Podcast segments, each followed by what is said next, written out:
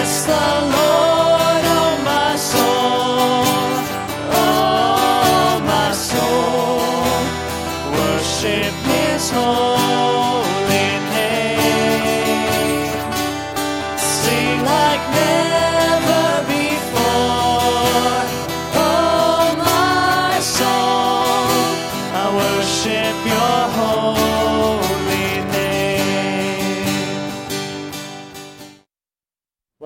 While I'll have the rest of you open to Second Chronicles chapter 20.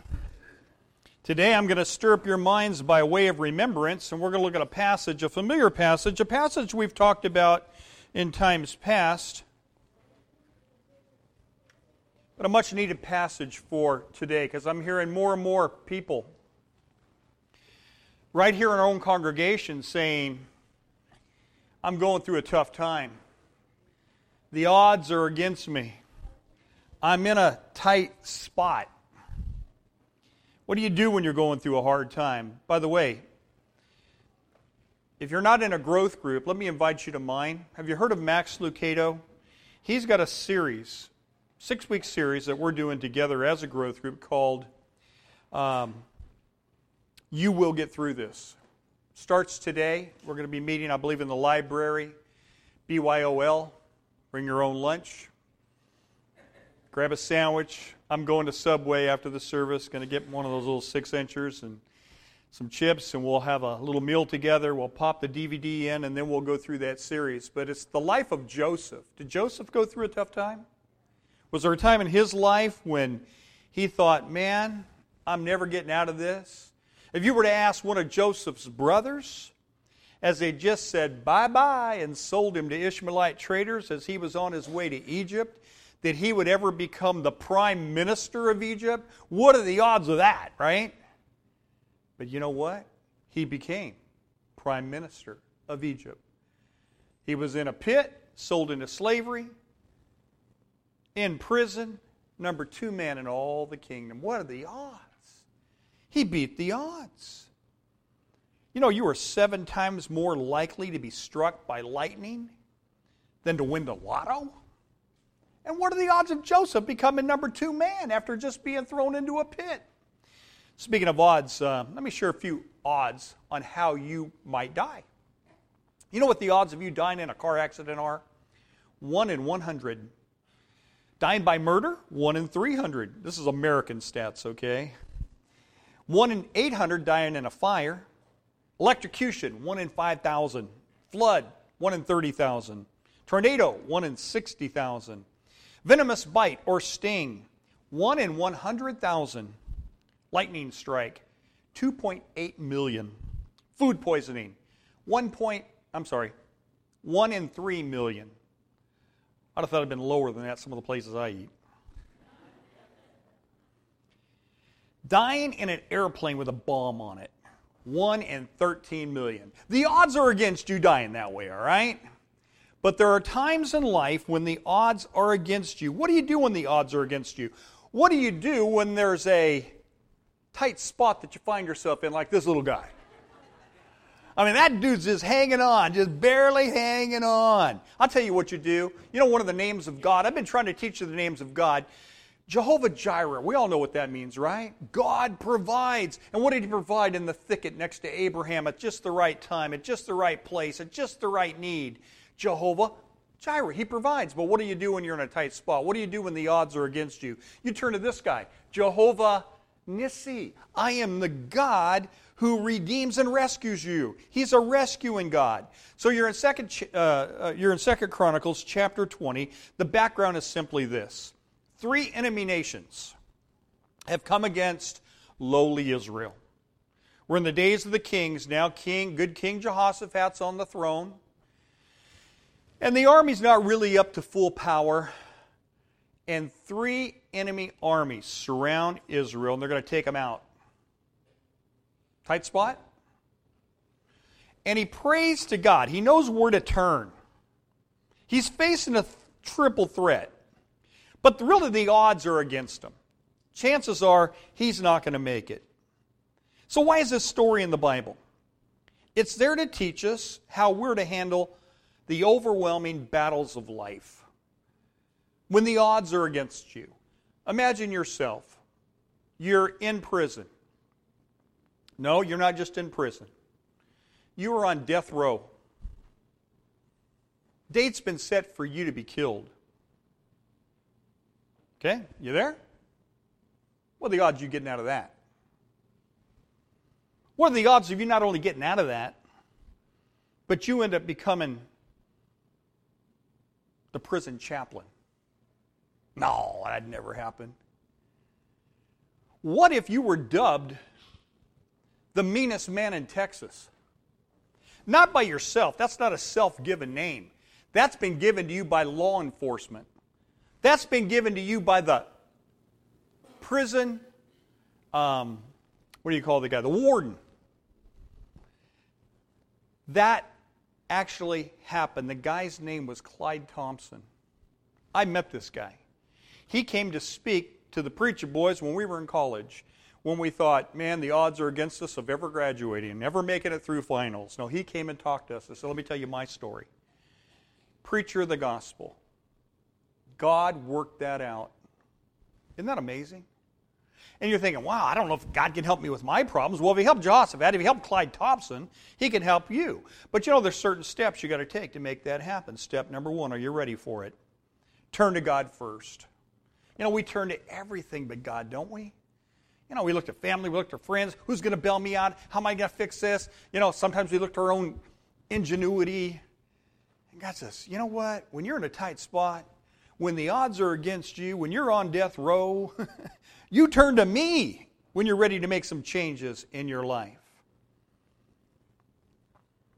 You turn to God first. You do not pass go. You do not collect $200. Too often, you know what I've noticed? Is prayer for the Christians becomes a last resort. Have you ever heard someone say, Well, I guess all we can do is pray? And someone said, oh, Has it come to that? Really? Prayer? Are we down to that? No, that's the very first thing you should do when you're in a tight spot, when you're in a jam, when the odds are against you.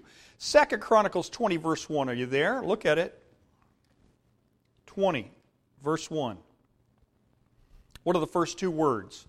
After this.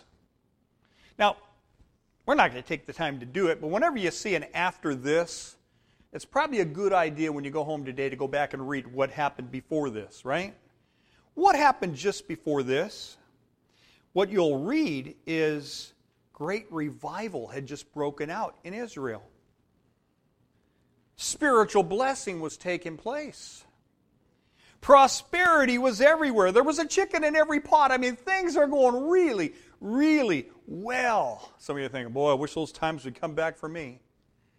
Remember a time when things were going really, really well? And then the bottom fell out of your world? After this, the armies of the Moabites and the Ammonites and the Mennonites and the termites and the dynamites declared war on Jehoshaphat. Jehoshaphat, good king Jehoshaphat, just trying to serve God, just trying to serve his country. And he was afraid. I would be too. You got three enemy armies surrounding you.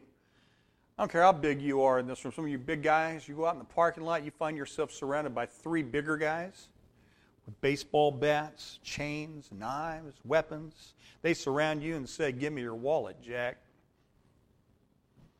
I can't run anymore, so I'll just give him my wallet. You'd be afraid, right? It makes sense to be afraid when the odds are against you. That's good King Jehoshaphat. That's what's going on in his life. It's, it's reasonable to be afraid. You're saying, Bruce, should we never expect blessing? No, expect blessing. But also expect what? Battles. You're going to have both in life. Israel had blessing and Israel had battles. You're going to have blessings in life.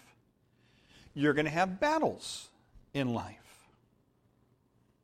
But don't be afraid. He was afraid. I understand it. And so he decided, I love this, to ask God what to do. That's point number one.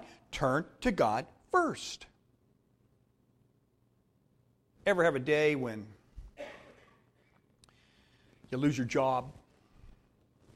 The toilet backs up, and the car breaks down all in the same day. Three things I would not want to have to deal with. He's having a bad day, not just a bad day. Israel's having a bad day. Now, what's overwhelming your life? What's got you going right now? Recently, we've had a number of people out of jobs, out of work. We've been praying for them, and I understand, I think two have already received a job. We're still praying for a third one, I know for sure. Someone in here is underemployed. Maybe you got a job, but you're underemployed. I mean, it's just not, you're barely making it. You need prayer. You need to turn to God first. And you say, well, you don't know, man, I'm, I'm over 60 years of age, and they're looking for the younger people to the talent. The odds are against me. I know. Turn to God first. You know what I'm talking about here? You ever felt like it was all stacked against you? Turn to God first. Don't be intimidated by your problems. Don't be afraid of your problems. Let it motivate you to pray more, trust more, and expect more. Amen? Number two, talk to God about your situation. When you're in a tight spot, when the odds are against you, talk to God about your situation. Don't turn your prayer life off. I can't tell you how many times people have come to me with a prayer request and they're frustrated and they're saying, Bruce, would you pray for me? I got this problem. And I said, Well, how's your prayer life? Oh, not so good. What? They just lay this heavy duty thing that they're going through on me. And they haven't even been praying about that? Oh, I've been down, I've been discouraged. You know, I, I, I had a, a youth minister friend of mine years ago was going deaf. He was losing his hearing slowly but surely. And every day it was losing more and more and more until finally he couldn't hear anything at all. He learned to read lips during that time. And I said, Bobby, how's your prayer life? And he says, Bruce, I haven't prayed in over a year.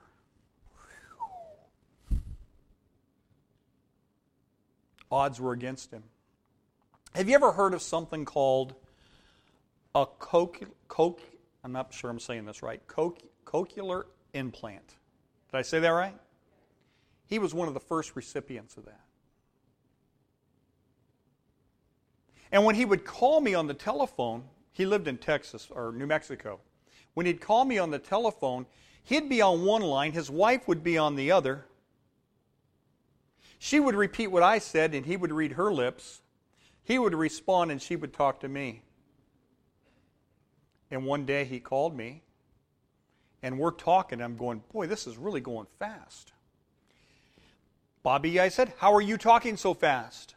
How are you hearing so fast? And he explained the new surgery he had. And I was the first phone call that he made. And he could hear me perfectly. And the odds were against him ever and again. And he's hearing again. He's now in heaven, by the way. But I can't wait to get there and say, Bobby, you've made a great illustration for me for over 20 years since I've known you. Wonderful men of God, really. But you know what? Even men of God can go through tough times and struggles. Some of you going, boy, I can relate to that. I haven't prayed in a long time either. Don't ever stop praying when you're in a jam. Don't ever stop praying when you're in a tight spot. Keep that prayer life going. It's so vital if we're going to make it through and not let the devil win. So talk to God about your situation. Number two, that's number two. And don't turn your prayer life off. Second Chronicles chapter 20, verse 5. Then King Jehoshaphat went and stood before them. Who's the them? The people, the nation. He's having one of those fireside chats. Come on, everyone, come on in. I need to talk. I'm going to just let you know right now. We're in a bad way. And he prayed how? Aloud. Out loud praying's a good thing when you're in a tight spot. Well, couldn't he have just bowed his head and said a nice little silent prayer? Yeah, but the people wouldn't have heard him. Well, God can still hear, right? Yeah, God can still hear.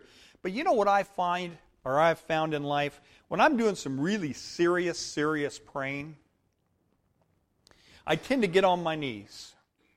I learned that from Brother Walling years ago. I don't know why. Just uh, uh, at church, sometimes that preacher would get on his knees and he would pray out loud. And that stuck with me. And whenever I'm in a tight spot, whenever a family member's in a tight spot, when our son was born, he was in a tight spot. I got Jane. I said, I'm going to pray a prayer and I'm going to pray out loud. And I told her what I was going to pray. And if you want to agree with me, let's get on our knees. And we got next to our bed. We, we got and we prayed to God out loud. Out loud praying keeps your mind focused on your prayer, doesn't it? You know, I prayed in my head before and kind of got a little off track and scattered and all. But when you're praying out loud, it's serious praying. He prays out loud. And here's his prayer Jehoshaphat's model prayer. Number one, he reminds himself of who God is. And when I'm in a tight spot, I need to remind myself of who God is. Are you not the God who is in heaven? Oh, yeah, that's me. I mean, if God's in heaven, isn't He like in charge of everything? Of course He is. You rule over not some of the nations, but all the nations. That includes these three nations coming against us. Power and might are in your hand, and no one can withstand you, not even these three armies. Number two, I remind myself of what God's done in the past. I know something about every single one of you.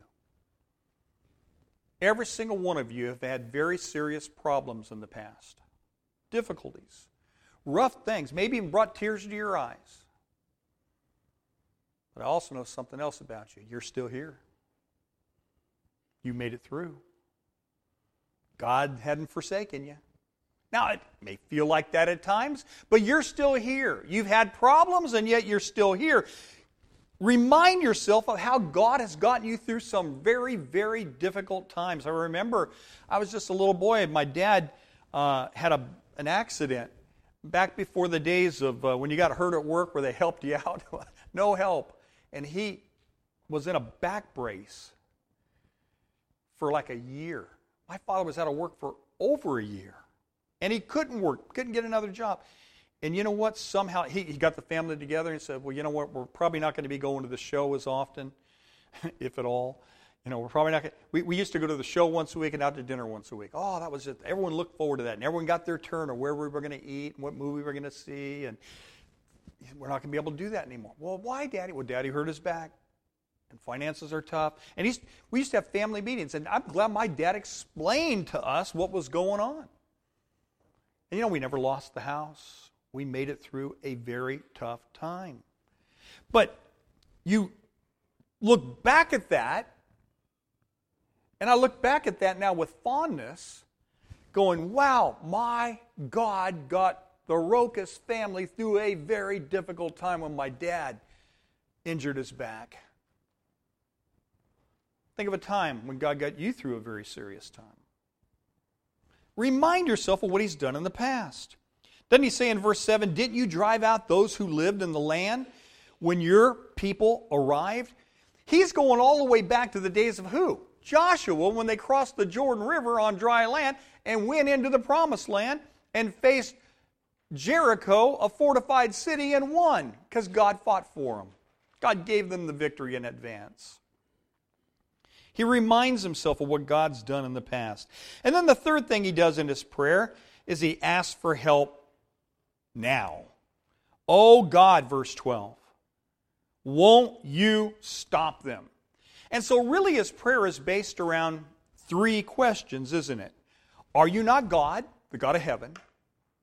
Did you not help us in the past? Remember when we crossed the Jordan River? And number three, won't you do it again? That's it. So, when I'm in a bad way, I remind myself I'm still here and I've had a whole lot of bad times and God has gotten me through. Keep talking to that God. Keep your prayer life up. Turn to God first. Talk to Him about your situation. And then, number three, here it is on the, on the screen. Tell God exactly how you feel. It's okay to tell God you're, you're sad, you're mad, you're glad, you're angry, you're frustrated. Job did all that kind of stuff if you read that book. God doesn't get offended. He wants you, actually, to be really honest with Him. You know, we used to go to church after fighting all morning. My, my dad and mom just never really got along when it came to being on time to church. And we were kind of new at church going, and we fought all the way there and all the way. But when we walked in the door and they said, How's the Rokas family today? We put on our smiles. Oh, everything's great. Everything's great. Well, my mom and dad said that. And I would look at my brother and my sister and go, What are they talking about? Dad almost killed the whole family, whacking all three of us in the back street. The car was, we're supposed to be on this side of the street, and we were on that side of the street. Almost a head on collision. Everything's great. Every, every family has its form of dysfunction, all right? that was ours. You know, my dad had to be early or he was late. My mom, if she is late, she was early. Just worked out that way. It's one of those families. Well, you got five kids and one bathroom. It's tough to get there on time, right? Some of you know what I'm talking about. So, but tell God how you feel. Just go ahead and say, God, this is how I'm feeling today. And God can deal with that. Now, how was Jehoshaphat feeling? Verse 12b. We are, not only me, the whole nation is feeling how? Powerless. Ever a time in your life when you felt powerless? Just don't know what to do? I'm powerless. Don't, don't have the energy, don't have the strength, don't have the power. We are powerless against this mighty army that is about to attack us. It's three against one. It's not a fair fight. God, we're powerless. I think it's interesting when you compare verse 12 back with verse 6. Remember verse 6? Look back in your in your chapter there in your book. It says, "But you have all the power." We are powerless, but God, you have all the power. Power and strength are in your hands. So we're going to trust you.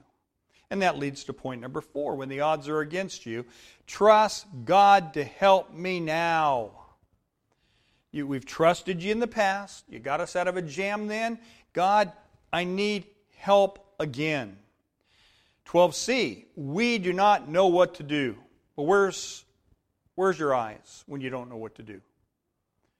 But our eyes are on you. When you don't know what to do, turn to God. When you don't know what to do, put your eyes on Him. You take your eyes off of Him, you know what's going to happen? Give you a little illustration. Ever heard, heard of a guy named Peter?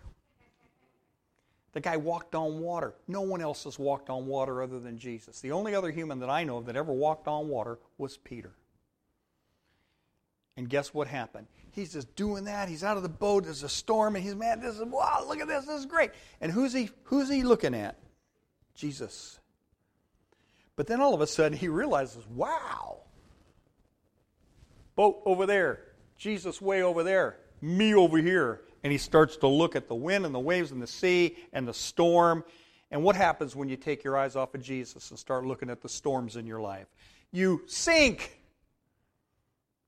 He had enough sense, though, on his way down to say, Lord, save me. And before he could sink, guess whose hand was there in a flash? Jesus. Some of you may feel like you're drowning. Some of you may feel like you're sinking this morning. Have you said, Lord, save me?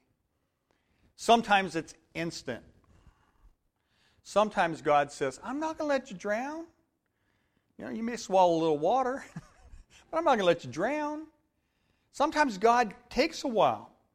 And I don't know where you are and how God is working in your life, but I know this. We're studying the life of Joseph in our growth group.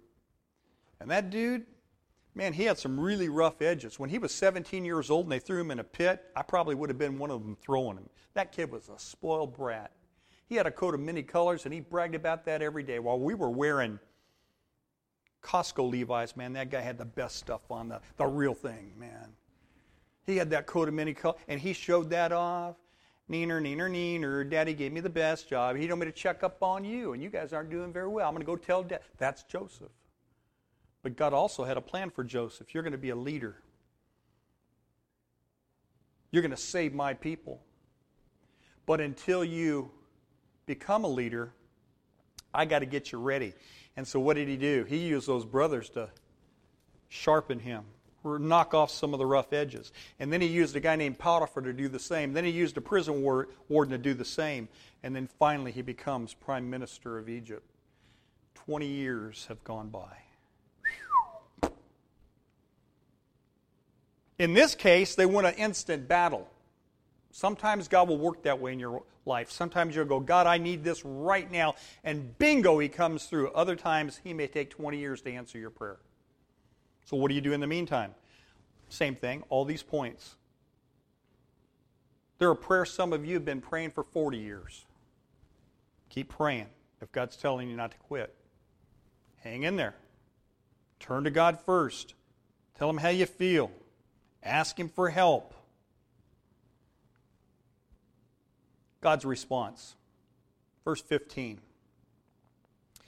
This is what the Lord says to you Do not be afraid or discouraged because of this vast army. Now, I know that's really easier said than done, right? I mean, when you're feeling low, when you're in the you know, in the pit, it's kind of hard not to be discouraged. It's kind of hard not to feel overwhelmed. But that's what the Lord says to do. Keep a good attitude. When you're going through a hard time, and you don't whine about it all the time, I have a tendency to whine. I know it's in me. But when I don't, I think God gives us extra credit for having a good attitude.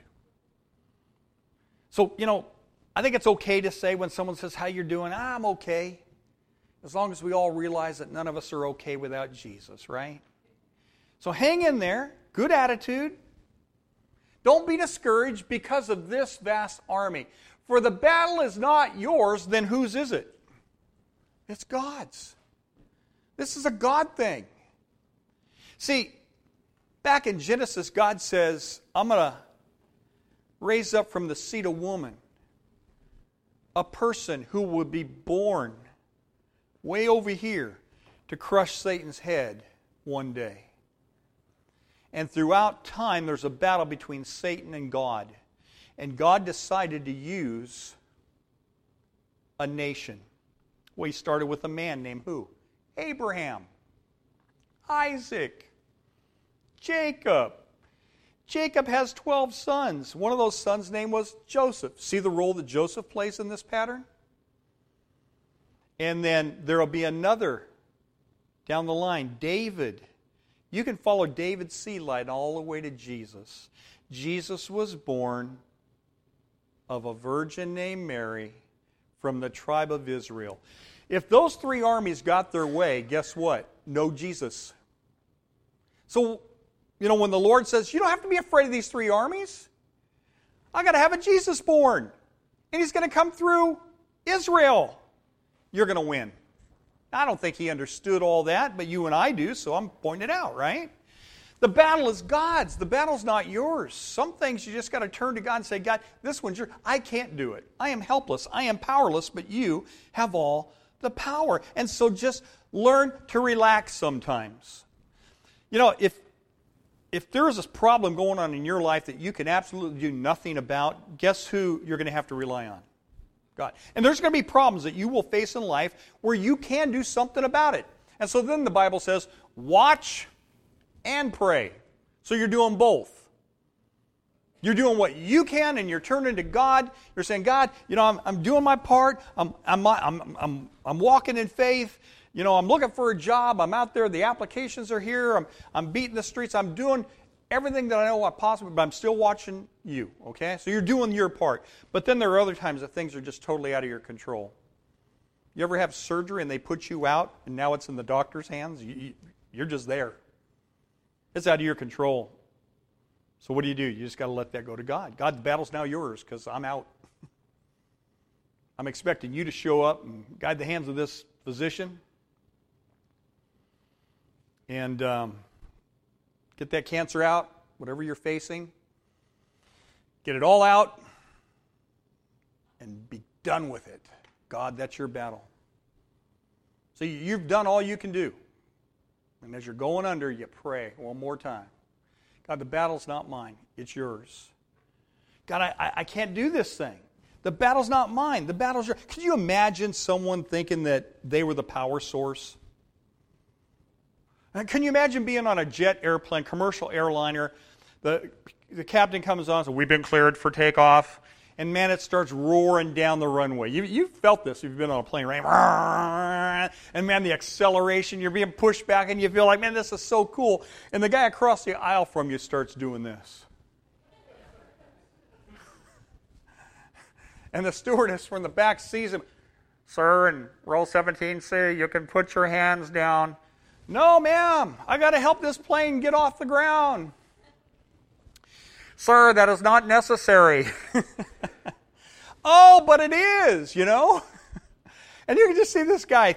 Now the plane's up, it's, it's at altitude. You can put your hands, I just want to make sure it stays up, you know? And, you know, about an hour or two into it, his arms are tired. And, they fall. Is that plane going down? No. Why? He wasn't the power source. Right? Those engines were the power source. Who's our power source? God. It's the same thing. We sometimes think we are the power source. God is the power source. Ask Him. Ask and you shall receive. Verse 17 You won't need to fight this battle. Oh, I love it sometimes when God just comes through. Mm. This is rare, by the way, folks. Rarely does God just fix something. He usually takes a problem or a situation to grow you, like he did Joseph.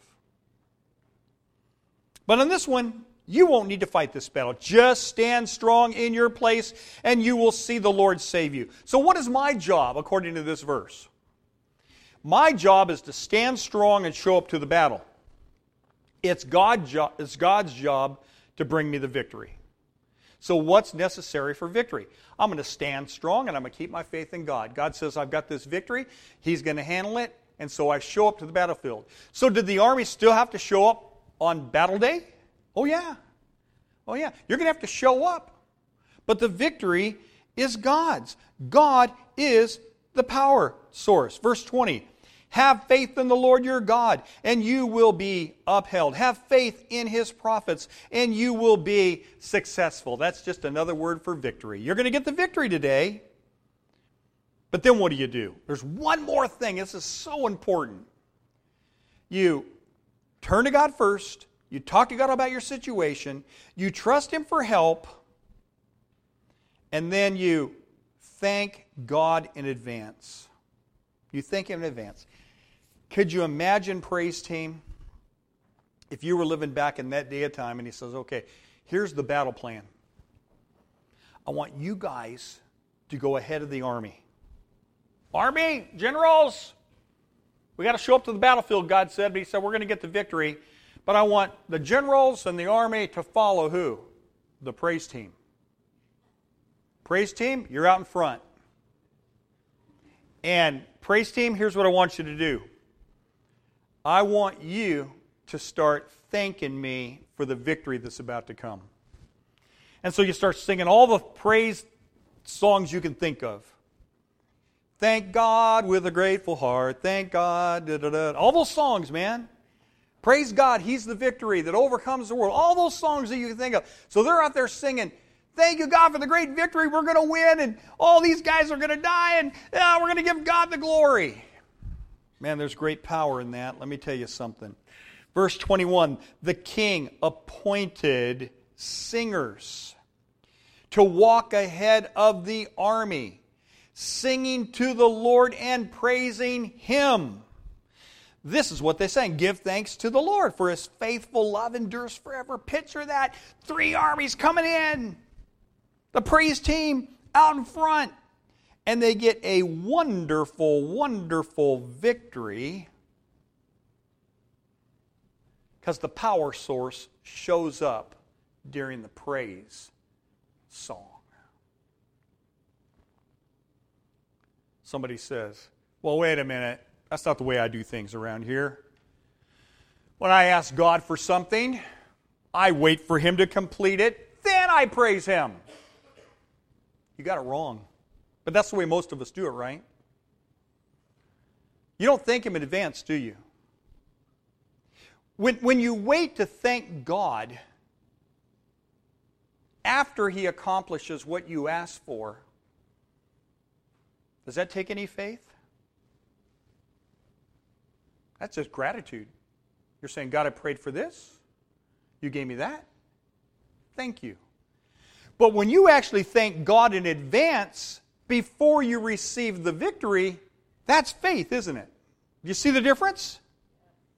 God wants you to thank Him in advance of the victory. So you're praying for something, you say, God, by the way, thank you in advance for this victory. Now you give Him the veto power, that part of it's there, you, we, we know that. But I want you to see the, the, the gist of this story. These people were thankful, grateful hearts. And then what happened? Verse 22. At that moment, the very moment they began to sing and to praise, the Lord, the power source, caused the armies of Ammon and Moab and, and Mount Seir to begin fighting among themselves. They destroyed each other. There's power in thanking God, there's power in praising God, there's power in expecting God to show up. And what's the result? Verse 25. So Jehoshaphat and his men went off to carry the plunder. What's the plunder? You know, when a military army comes to fight, what do they got to bring with them? Well, they got to bring swords and shields and, and, and animals and food and supplies and clothing and tents and all that stuff. You know, some money to pay for things, gold, silver. So whenever you go into battle, you got to come with all these supplies. So what did Israel get to do that day? They didn't have to fight. They said, to praise God, show up, stand strong. Their hardest job of the day was picking up all the spoils of war. And how long did that take them? One day? No. Still a whole lot more than that. Remember, there's three armies. Two days? No. Took a lot more than that. Three whole days. They're picking up the spoils of war. And guess what they named that place? They named that place the Valley of Berakah. You know what that means? The Valley of Praise. You'd praise God too if that happened to you. How do you get there? By thanking God in advance. And so when Christians act the way they ought, guess what? Your non believing neighbors and friends will take notice of that. Look at verses uh, 29 and 30. When the surrounding kingdoms heard that the Lord himself had fought against the enemies of Israel, the fear of God came over them. Well, I guess so. So Jehoshaphat's kingdom was at peace. For God had given him rest on every side. Don't you want peace on every side of your life? Don't you want peace on your family side? Don't you want peace on your career side? Don't you want peace on your financial side? Don't you want peace on your social side? Don't you want peace on your relational side? How do you get that? By asking God to solve your problems, staying in tune with God. That becomes a testimony to unbelievers. Now, we're going to close with this. What difficulty are you facing this morning? What battle are you fighting? What tight spot do you find yourself in today? Are the odds against you? I suggest you turn to Jehovah Nissi, the God who defends you. Let's pray. Now, maybe, just maybe, some of you are going through a tough time right now. Maybe you are in a tight spot. Our prayer room is going to be open to you here in just a moment. If you need prayer, go in there. We, we have an elder and his wife that are willing to pray for you. Uh, maybe the pressures in your family are building up. Maybe the pressures at the workplace are really getting to you and you feel like you're about to explode. Maybe you feel like everyone and everything's ganging up on you. Would you take these spiritual steps of faith that we talked about this morning from, from this wonderful chapter in the Bible? God brought you here to say the battle is not yours that you're fighting, the battle's mine. So would you just relax and trust me? I'm still in control, but you stand firm in quiet confidence and watch me handle this for you. Right now, every single one of you, think of your greatest problem right now. And now say, Dear God, thank you in advance for working out that problem that I'm facing. I realize that you are the power source, not me. Thank you in advance for the victory. Now, if you're not a, a Christian, your biggest problem is your sin problem. And you know, that can even be fixed today very easily.